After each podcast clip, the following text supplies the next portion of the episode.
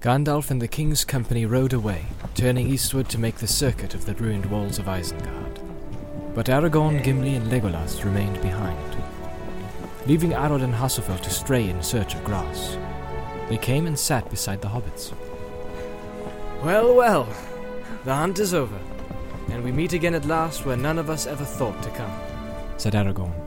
And now that the Great Ones have gone to discuss high matters, Said Legolas.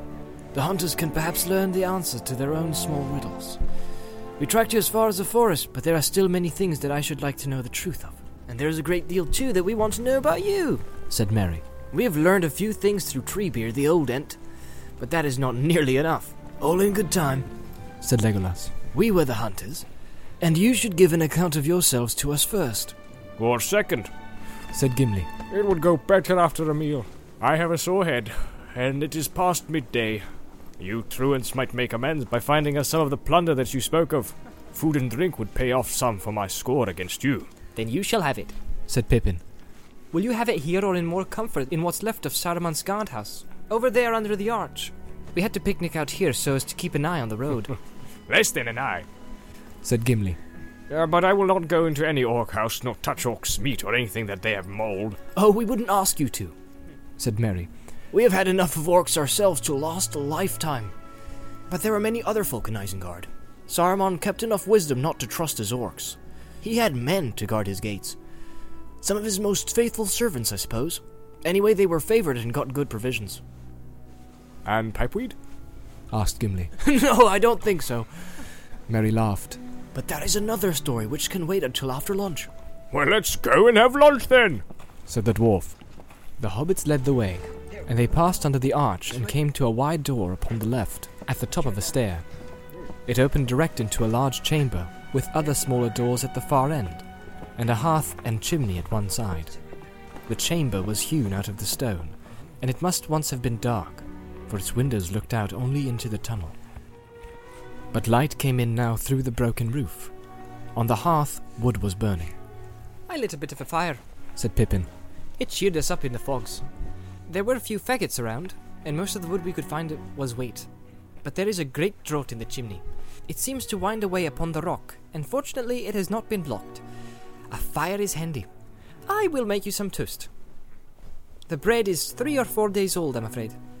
Aragorn and his companions sat themselves down at one end of the long table, and the hobbits disappeared through one of the inner doors, Storeroom in here, and above the floods, luckily. said Pippin, as they came back laden with dishes, bowls, cups, knives, and food of various sorts, And you need not turn up your nose at the provender, Master Gimli. said Merry. It is not orc stuff, but man food, as Treebeard calls it. Will you have a wine or beer? There's a barrel inside there. Very passable. And this is first rate salted pork. Or I could cut you some rashers of bacon and broil them if you like. I am sorry there is no green stuff. The deliveries have been rather interrupted in the last few days. I cannot offer you anything to follow but butter and honey for your bread. Uh, are you content? Indeed, yes. said Gimli. The score is much reduced. The three were soon busy with their meal, and the two hobbits, unabashed, said to a second time, We must keep our guests company. They said, You are full of courtesy this morning. laughed Legolas. But maybe if we had not arrived, you would already have been keeping one another company again. Maybe, and why not? Said Pippin. We had a foul fare with the orcs and a little enough for days before that. It seems a long while since we could eat to our heart's content. It does not seem to have done you any harm, said Aragorn. Indeed, you look in the bloom of your health. Aye, you do indeed. said Gimli, looking them up and down over the top of his cup. Why, your hair is twice as thick and curly as when we parted. And I would swear that you have both grown somewhat, if that is possible for hobbits of your age. This Treebeard at any rate has not starved you. He has not, said Merry. but Ents only drink. And drink is not enough for content. Treebeard's draughts may be nourishing, but one feels the need of something solid, and even lembas is none the worse for a change. You have drunk of the waters of the Ents, have you? said Legolas. Ah, then I think it is likely that Gimli's eyes do not deceive him. Strange songs have been sung of the draughts of Fangorn. Many strange tales have been told about that land, said Aragorn. Come, tell me more about it, and about the Ents. Ents! said Pippin. Ents are, well, Ents are all different for one thing. But their eyes now, their eyes are very odd. He tried a few They're kind of fumbling like words that trailed off into silence.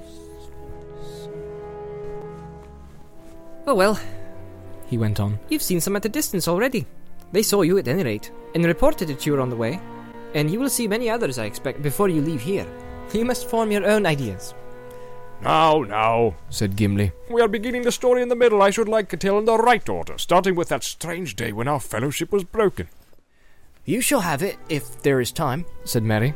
But first, if you've finished eating, you shall fill your pipes and light up. And then for a little while we can all pretend that we're all back safe at Bree again. Or in Rivendell. He produced a small leather bag full of tobacco. We have heaps of it, He said, and you can all pack as much as you wish when we go. We did some salvage work this morning, Pippin and I. There were a lot of things floating about. It was Pippin who found two small barrels, washed up out of some cellar or storehouse, I suppose. When we opened them, we found that they were filled with this as fine a pipeweed as you could wish for, and quite unspoiled. Gimli took some and rubbed it in his palms and sniffed it. It, it feels good. And it smells good. He said, It is good, said Merry. my dear Gimli. It is Longbottom Leaf. There were the hornblower landmarks on the barrels, as plain as plain. How it came here, I can't imagine. For Saruman's private use, I fancy. I never knew that it went so far abroad, but it comes in handy now. It would, said Gimli. if I had a pipe to go with it. Alas, I lost mine in Moria. Or before. Is there no pipe in all your plunder? No, I'm afraid not. said Merry. We have not found any, and not even here in the guardrooms. Saruman kept his dainty to himself, it seems, and I don't think it would be any use knocking on the doors of Orthanc to beg a pipe of him. We shall have to share pipes as good friends must at a pinch. Half a moment. said Pippin. Putting his hand inside the breast of his jacket, he pulled out a little soft wallet on a string. I keep a treasure or two near my skin, as precious as rings to me. H- Here's one, my old wooden pipe.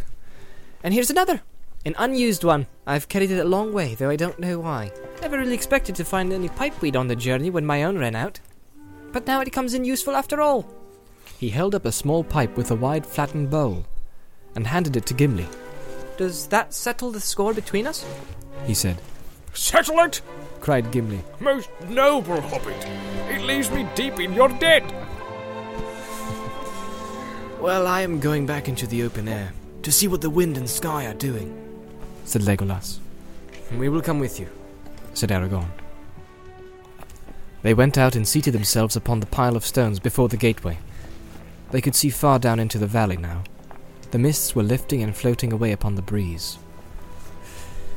Now, let us take our ease here for a little. Said Aragorn. We will sit on the edge of ruin and talk, as Gandalf says, while he is busy elsewhere. I feel a weariness such as I have seldom felt before. He wrapped his grey cloak about him, hiding his mail shirt, and stretched out his long legs. Then he lay back and sent from his lips a thin stream of smoke. Look, Said Pippin. Strider the Ranger has come back.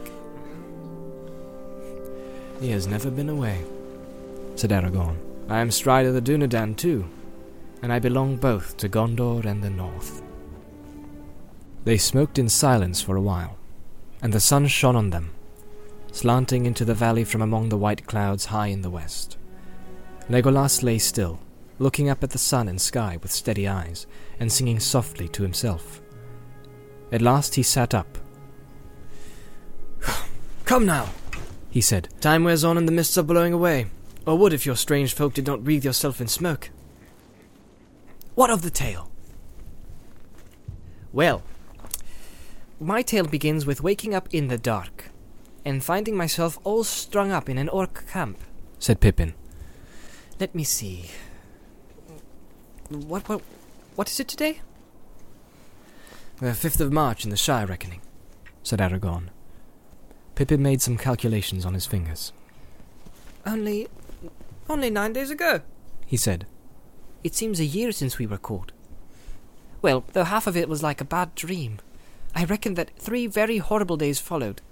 Merry will correct me if I forget anything important. I'm not going into details. The whips and the filth and stench and all that, it does not bear remembering. With that, he plunged into an account of Boromir's last fight, and the orc march from Emin Muil to the forest. The others nodded as the various points were fitted in with their guesses. Here are some treasures that you let fall. Said Aragorn. You will be glad to have them back. He loosened his belt from under his cloak and took from it the two sheathed knives. Well, Said Merry. I never expected to see those again. I marked a few orcs with mine, but Ugluk took them away from us. How he glared. At first I thought he was going to stab me, but he threw the things away as if they burned him. And here also is your brooch, Pippin. Said Aragorn. I've kept it safe, oh. for it is a very precious thing. I know. Said Pippin. It was a wrench to let it go, but what else could I do? Nothing else. Answered Aragorn. One who cannot cast away a treasure at need is in fetters. You did rightly. The cutting of the bands on your wrists, that was smart work. Said Gimli. Luck served you there. But you seized your chance with both hands, one might say. And set us a pretty riddle. Said Legolas. I wondered if you had grown wings. Unfortunately not. Said Pippin. But you did not know about Grishnákh. He shuddered, and said no more, leaving Merry to tell of those last horrible moments. The pawing hands, the hot breath, and the dreadful strength of Grishnákh's hairy arms. All this about the orcs of Barad-dûr, Lugbúrz as they call it, makes me uneasy, said Aragorn. The Dark Lord already knew too much, and his servants also, and Grishnákh evidently sent some message across the river after the quarrel. The Red Eye will be looking towards Isengard, but Saruman at any rate is in a cleft stick of his own cutting. Yes, whichever side wins, his outlook is poor, said Merry. Things began to go all wrong for him the moment his orcs set foot in Rohan. We caught a glimpse of the old villain, or so Gandalf thinks, said Gimli. On the edge of the forest. When was that? asked Pippin. Five nights ago, said Aragorn. Let me see, said Merry. Five nights ago. Now we come to a part of the story you know nothing about. We met Treebeard that morning after the battle, and that night we were at Wellinghall, one of his ent houses.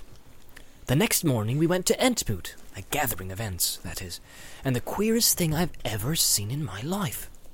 It lasted all that day and the next, and we spent the nights with an Ent called Quickbeam. And then, late in the afternoon, in the third day of their moot, the Ents suddenly blew up. It was amazing! The forest had felt as tense as if a thunderstorm was brewing inside it. Then, all at once, it exploded. I wish you could have heard their song as they marched. If Saruman had heard it, he would be a hundred miles away by now, even if he had to run on his own two legs, said Pippin. Though Isengard be strong and hard, as cold as stone, as bare as bone, we go, we go, we go to war, to hew the stone and break the door. There was very much more. A great deal of the song had no words. It was like music of horns and drums. It was very exciting, but I thought it was only marching music and no more. Just a song. Until I got here. I know better now. We came down over the last ridge into Nan Curunír after the night had fallen, Merry continued. It was then that I first had the feeling that the forest itself was moving behind us. I thought I was dreaming an Entish dream, but Pippin had noticed it too.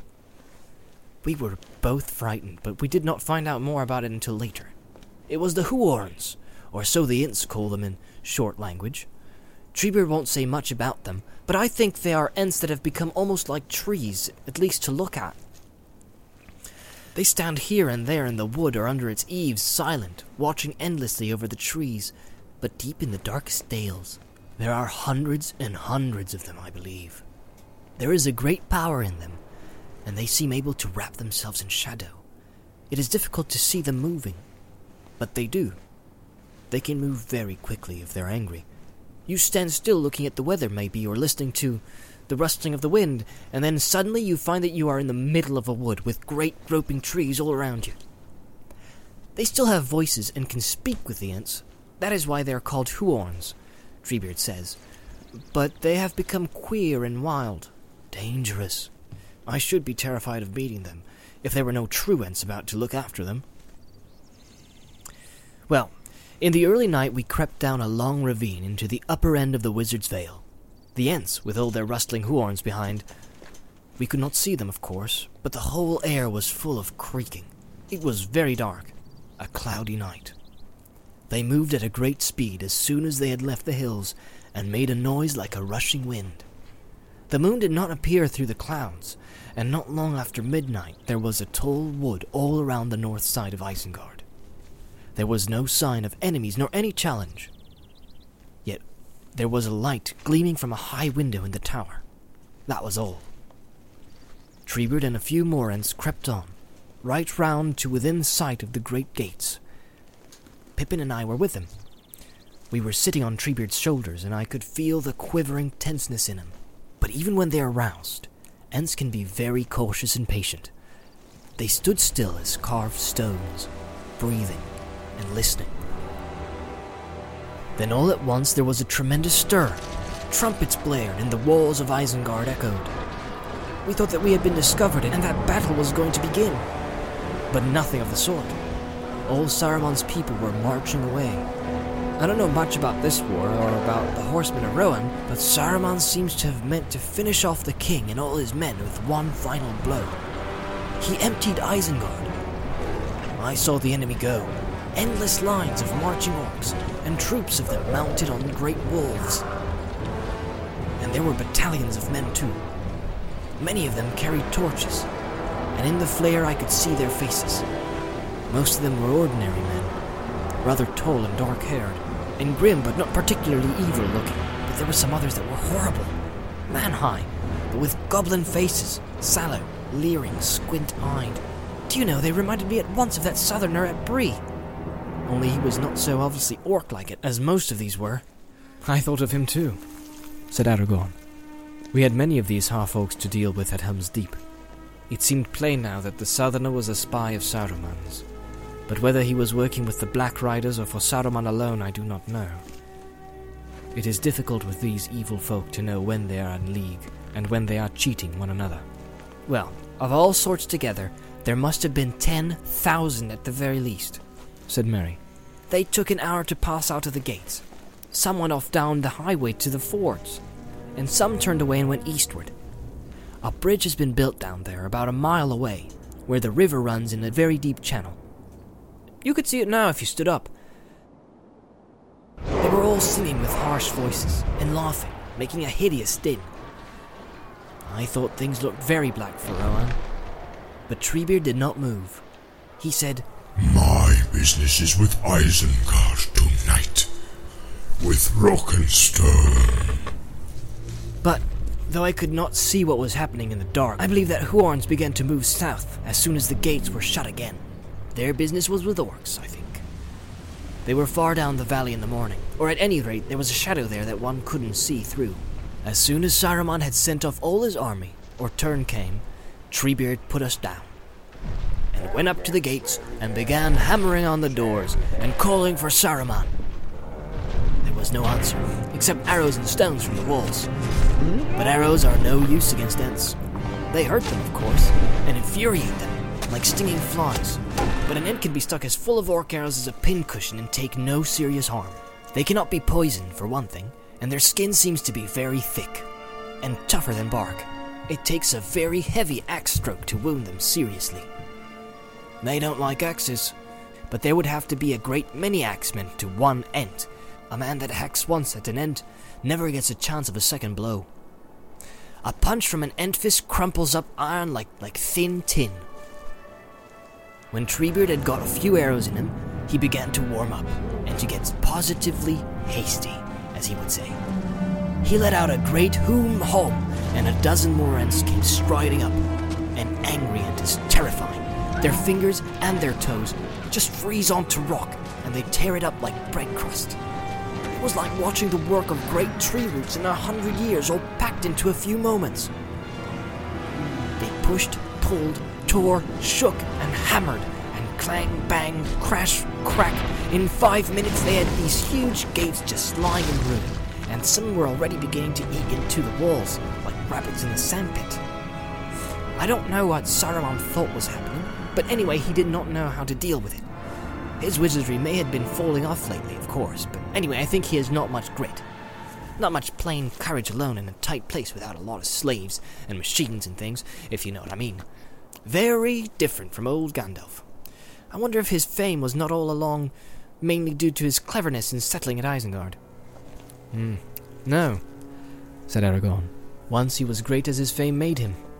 His knowledge was deep, his thought was subtle, and his hands marvelously skilled. He had a power over the minds of others. The wise he could persuade, and the smaller folk he could daunt. That power he certainly still keeps. There are not many in Middle Earth that I should say were safe, if they were left alone to talk with him, even now when he has suffered a defeat. Gandalf, Elrond, and Galadriel, perhaps, now that his wickedness had been laid bare, but very few others. The Ents are safe, said Pippin. He seems at one time to have got round them, but never again. And anyway, he did not understand them. He made the great mistake of leaving them out of his calculations. He had no plan for them, and there was no time to make any once they had set to work. As soon as our attack began, the few remaining rats in Isengard started bolting through every hole that the Ents made. The Ents let men go, after they had questioned them. Two or three dozen only down at this end. I don't think many orc folk of any size escaped. Not from the Huorns. There was a wood full of them all around Isengard by that time, as well as those that had gone down the valley, when the Ents had reduced a large part of the southern wall to rubbish. And what was left of his people had bolted and deserted him. Saruman fled in a panic. He seemed to have been at the gates when we arrived. I expect he came to watch his splendid army march out. When the Ents broke their way in, he left in a hurry. They did not spot him at first, but the night had opened out, and there was a great light of stars. Quite enough for Ents to see by, and suddenly Quickbeam gave a cry.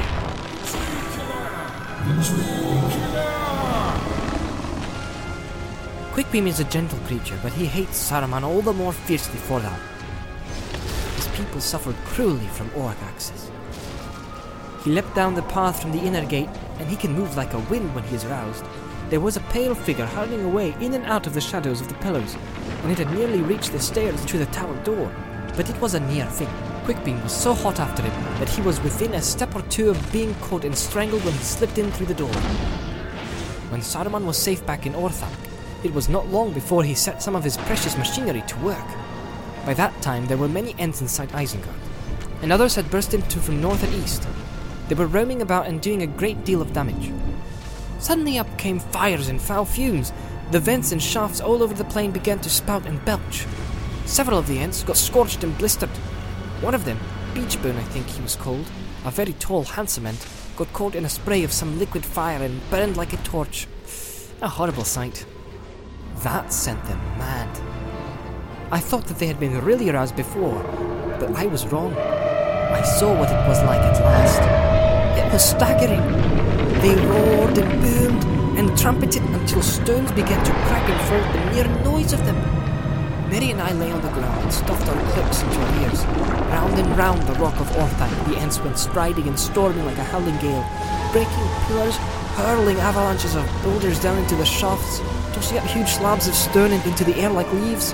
The tower was in the middle of a spinning whirlwind. I saw iron posts and blocks of masonry go rocketing up hundreds of feet and smash against the windows of Orthanc. But Treebeard kept his head. He had not had any burns, luckily. He did not want his folk to hurt themselves in their fury, and he did not want Saruman to escape out of some hole in the confusion. Many of the Ents were hurling themselves against the Orthanc rock, but that defeated them. It is very smooth and hard. Some wizardries in it, perhaps, older and stronger than Saruman's. Anyway, they could not get a grip on it, or make a crack at it, and they were bruising and wounding themselves against it. So Treebeard went out into the ring and shouted. His enormous voice rose above all the din. There was a dead silence suddenly. In it, we heard a shrill laugh from a high window in the tower. That had a queer effect on the Ents. They had been boiling over, now they became cold, grim as ice and quiet. They left the plain and gathered round Treebeard, standing quite still. He spoke to them for a little in their own language. I think he was telling them of a plan he had made in his old head long before. Then they just faded silently away in the grey light. Day was dawning by that time. They set a watch on the tower, I believe. But the watchers were so well hidden in shadows and kept so still that I could not see them. The others went away north. All that day they were busy, out of sight. Most of the time they were left alone. It was a dreary day, and we wandered about a bit, though we kept out of view from the windows of Orthanc as much as we could. They stared at us so threateningly. A good deal of time we spent looking for something to eat.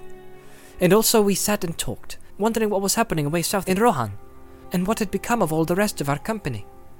Every now and then we could hear in the distance the rattle and fall of stone, and thudding noises echoing in the hills.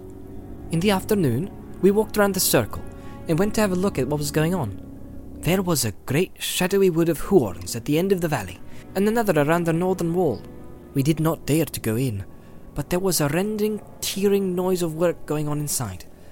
Ents and Huorns were digging great pits and trenches and making great pools and dams, gathering all the waters of the Isen and every other spring and stream that they could find. We left them to it. At dusk, Treebeard came back to the gate. He was humming and booming to himself and seemed pleased. He stood and stretched his great arms and legs and breathed deep. I asked him if he was tired. Tired? He said, Tired? Well, no. Not tired, but stiff. Hmm, I need a good draught of Entwash. We have worked hard. We have done more stone cracking and earth gnawing today than we have done in many a long year before. But it is nearly finished. When night falls, do not linger near this gate or in the old tunnel. Water may come through, and it will be foul water for a while until all the filth of Saruman is washed away. Then Isen can run clear again. He began to pull down a bit more of the walls, in a leisurely sort of way, just to amuse himself. We were just wondering where it would be safe to lie and get some sleep, when the most amazing thing of all happened. There was a sound of a rider coming swiftly up the road. Merry and I lay quiet, and Treebeard hid himself in the shadows under the arch. Suddenly, a great horse came striding up like a flash of silver. It was already dark, but I could see the rider's face clearly. It seemed to shine, and all his clothes were white. I just sat up, staring, with my mouth open. I tried to call out and couldn't. There was no need. He halted just by us and looked down at us. Gandalf, I said at last, but my voice was only a whisper. Did he say, Hello, Pippin, this is a pleasant surprise? No, indeed. He said, Get up, you tomfooly of a Took. Where in the name of wonder in all this ruin is Treebeard? I want him. Quick. Treebeard heard his voice and came out of the shadows at once, and there was a strange meeting. I was surprised because neither of them seemed surprised at all. Gandalf obviously expected to find Treebeard here, and Treebeard might almost have been loitering about near the gates on purpose to meet him. Yet we had told the old Ent all about Moria. But then I remembered the queer look he gave us at the time. I can only suppose that he had seen Gandalf or had some news of him, but I would not say anything in a hurry. Don't be hasty, is his motto. But nobody, not even elves, will say much about Gandalf's movements when he is not there. Hmm, Gandalf, said Treebeard. I'm glad that you have come. Wood and water, stock and stone I can master. But there is a wizard to manage here. Treebeard, said Gandalf. I need your help. You have done much, but I need more. I have about 10,000 orcs to manage. Then those two went off and had a council together, in some corner. It must have seemed very hasty to Treebeard, for Gandalf was in a tremendous hurry, and was already talking at a great pace before they passed out of hearing. They were only away a matter of minutes, perhaps a quarter of an hour. Then Gandalf came back to us, and he seemed relieved, almost merry. He did say he was glad to see us then. But, but Gandalf, I cried. where have you been? And where, and have you seen the others? Wherever I have been, I am back. He answered in the genuine Gandalf manner. Yes, I have seen some of the others, but news must wait. This is a perilous night, and I must ride fast. But the dawn may be brighter, and if so, we shall meet again. Take care of yourselves and keep away from Orthanc. Goodbye. Treebeard was very thoughtful after Gandalf had gone. He had evidently learned a lot in a short time and was digesting it. He looked at us and said, Well, I find you are not such hasty folk as I thought. Hmm. You said much less than you might, and no more than you should. Hmm. This is a bundle of news and no mistake. Well now, Treebeard must get busy again. Before he went, we got a little news out of him. And it did not cheer us up at all. But for the moment we thought more about you three than about Frodo and Sam, or about poor Boromir, for we gathered that there was a great battle going on, or soon would be, and that you were in it, and might never come out of it, Huorns will help. said Treebeard. Then he went away, and we did not see him again until this morning. It was deep night. We lay on top of a pile of stone, and could see nothing beyond it. Mist or shadows blotted out everything like a great blanket all around us. The air seemed hot and heavy, and it was full of rustlings, creakings, and murmur like voices passing. I think that hundreds more of the Huorns must have been passing by to help in the battle. Later, there was a great rumble of thunder away south, and flashes of lightning far away across Rohan. Every now and then we could see mountain peaks miles and miles away step out suddenly, black and white, and then vanish. And behind us were noises like thunder in hills, but different. At times the whole valley echoed. It must have been about midnight when the Ents broke the dams and poured all the gathered waters through a gap in the northern wall, down into Isengard. The Huorn dark had passed, and the thunder had rolled away. The moon was sinking behind the western mountains. Isengard began to fill up with black creeping streams and pools. They glittered in the last light of the moon as they spread over the plain. Every now and then waters found their way down into some shaft or spout hole. Great white streams hissed up, smoke rose in billows. There were explosions and gusts of fire. One great coil of vapor went whirling up, twisting round and round Orthanc, until it looked like a tall peak of cloud, fiery underneath and moonlit above. And still more water poured in, until at last Isengard looked like a huge flat saucepan, all streaming and bubbling. We saw a cloud of smoke and steam from the south last night, when we came to the mouth of Nan Curunír, said Aragorn. We feared that Saruman was brewing some new devilry on us. Not he, said Pippin. He was probably joking and not laughing any more. By the morning, yesterday morning, the water had sunk down into all the holds, and there was a dense fog. We took refuge in that guard room over there, and we had rather a fright. The lake began to overflow and pour out through the old tunnel, and the water was rapidly rising up the steps. We thought we were going to get caught like orcs in a hole. But we found a winding stair at the back of the stair room that brought us out on top of the arch. It was a squeeze to get at, as the passages had been cracked and half blocked with fallen stones near the top. There we sat, high up above the floods, and watched the drowning of Isengard. The Ents kept on pouring in more water, till all the fires were quenched and every cave filled. The fog slowly gathered together and streamed up into a huge umbrella of cloud. It must have been a mile high. In the evening there was a great rainbow over the eastern hills, and then the sunset was blotted out by a thick drizzle on the mountain sides. It all went very quiet. A few wolves howled mournfully, far away. The Ents stopped the inflow in the night and sent the Isen back into its old course. And that was the end of it all. Since then, the water has been sinking again. There must be outlets somewhere from the caves underneath, I think. If Saruman peeps out of any of his windows, it must look an untidy, dreary mess. We felt very lonely. Not even a visible Ent to talk to in all the ruin, and no news.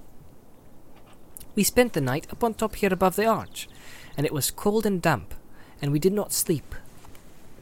We had a feeling that anything might happen at any minute.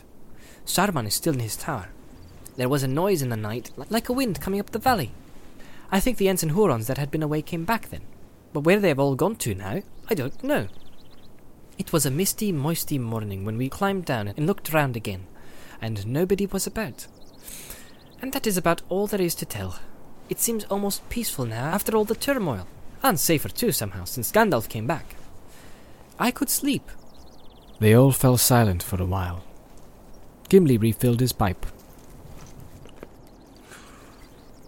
There is one thing I wonder about. He said as he lit it with his flint and tinder. Wormtongue. You told Theoden he was with Saruman. How did he get there? Oh, yes. I forgot about him, said Pippin. He did not get here till this morning. We had just lit the fire and had some breakfast when Treebeard appeared again. We heard him whooping and calling our names outside.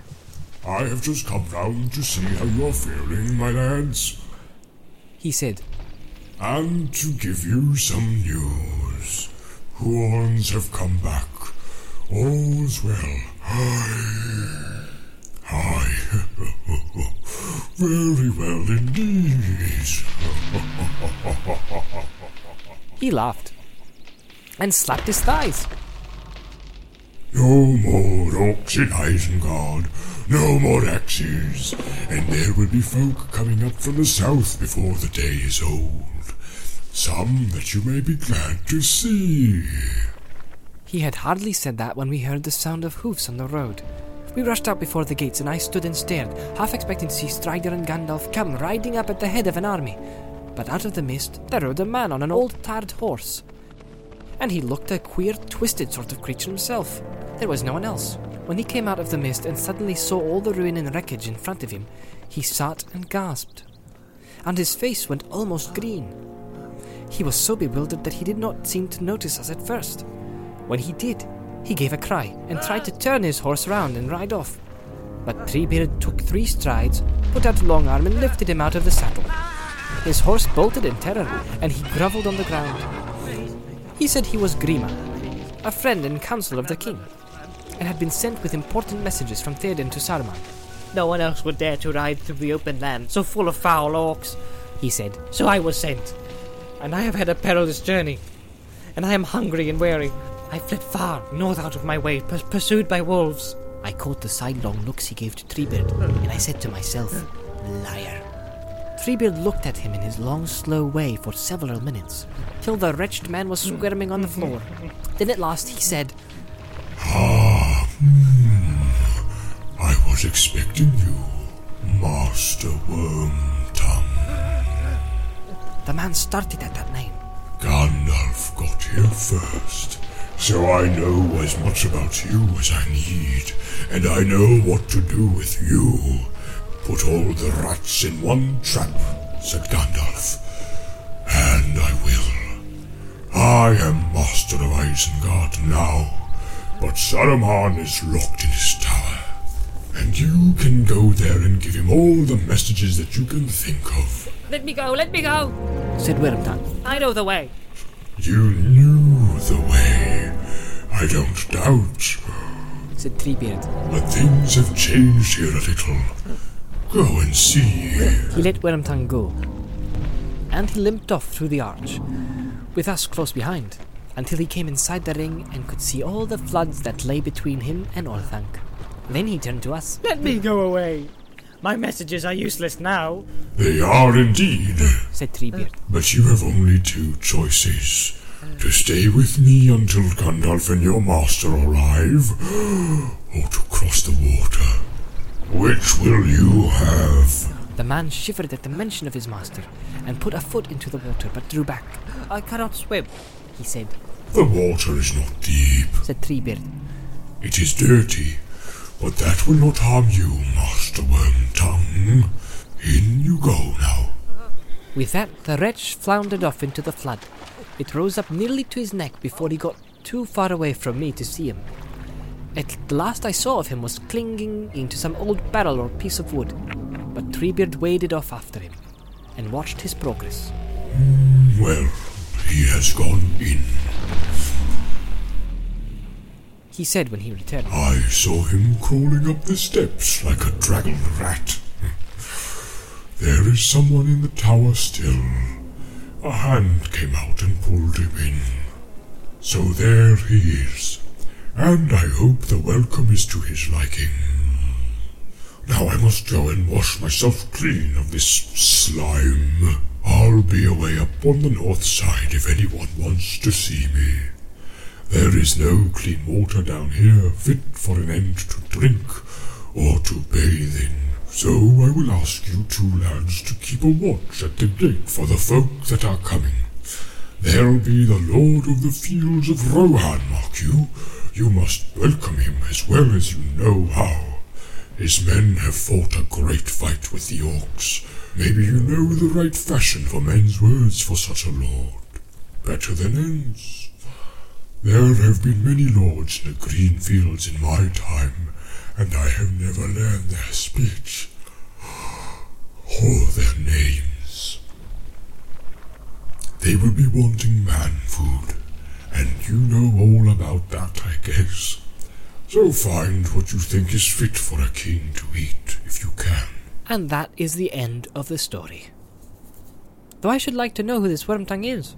Was he really the king's counselor? He was, said Aragorn. And also Saruman's spy and servant in Rohan. Fate has not been kinder to him than he deserves. The sight of the ruin of all that he thought so strong and magnificent must have been almost punishment enough. But I fear that worse awaits him. Yes, I don't suppose Treebeard sent him to Orthanc out of kindness, said Merry. He seemed rather grimly delighted with the business, and was laughing to himself when he went to get his bathe and drink. We spent a busy time after that, searching the flotsam and rummaging about. We found two or three storerooms in different places nearby, above the flood level. But Treebeard sent some ents down, and they carried off a great deal of the stuff. We want man food for twenty-five. The ent said, so you can see that somebody had counted your company carefully before you arrived. You three were evidently meant to go with the great people. But you would not have fared any better. We kept as good as we sent, I promise you. Better because we sent no drink. What about drink? I said to the ents. There's water in Isen, They said, and that is good enough for ents and men. but I hope the ents may have found time to brew some of their draughts from the mountain springs, and we all see Gandalf's beard curling when he returns. After the ents had gone, we felt tired and hungry, but we did not grumble. Our labors had been well rewarded. It was through our search for man food that Pippin discovered the prize of all the flotsam, those Hornblower barrels. Pipeweed is better after food, said Pippin. That is how the situation arose. We understand it all perfectly now. said Gimli. All except one thing, said Aragorn. Leave from the Southfarthing in Isengard? The more I consider it, the more curious I find it. I have never been to Isengard, but I have journeyed in this land, and I know well the empty countries that lie between Rohan and the Shire. Neither goods nor folk have passed that way for many a long year, not openly. Saruman had secret dealings with someone in the Shire, I guess. Wormtongues may be found in other houses than King Theoden's. Was there a date on the barrels? Yes, said Pippin. it was the 1417 crop. That is last year's. Uh, no, the year before. Of course, now, a good year. Ah well, whatever evil is afoot is over now, I hope, or else it is beyond our reach at present, said Aragorn.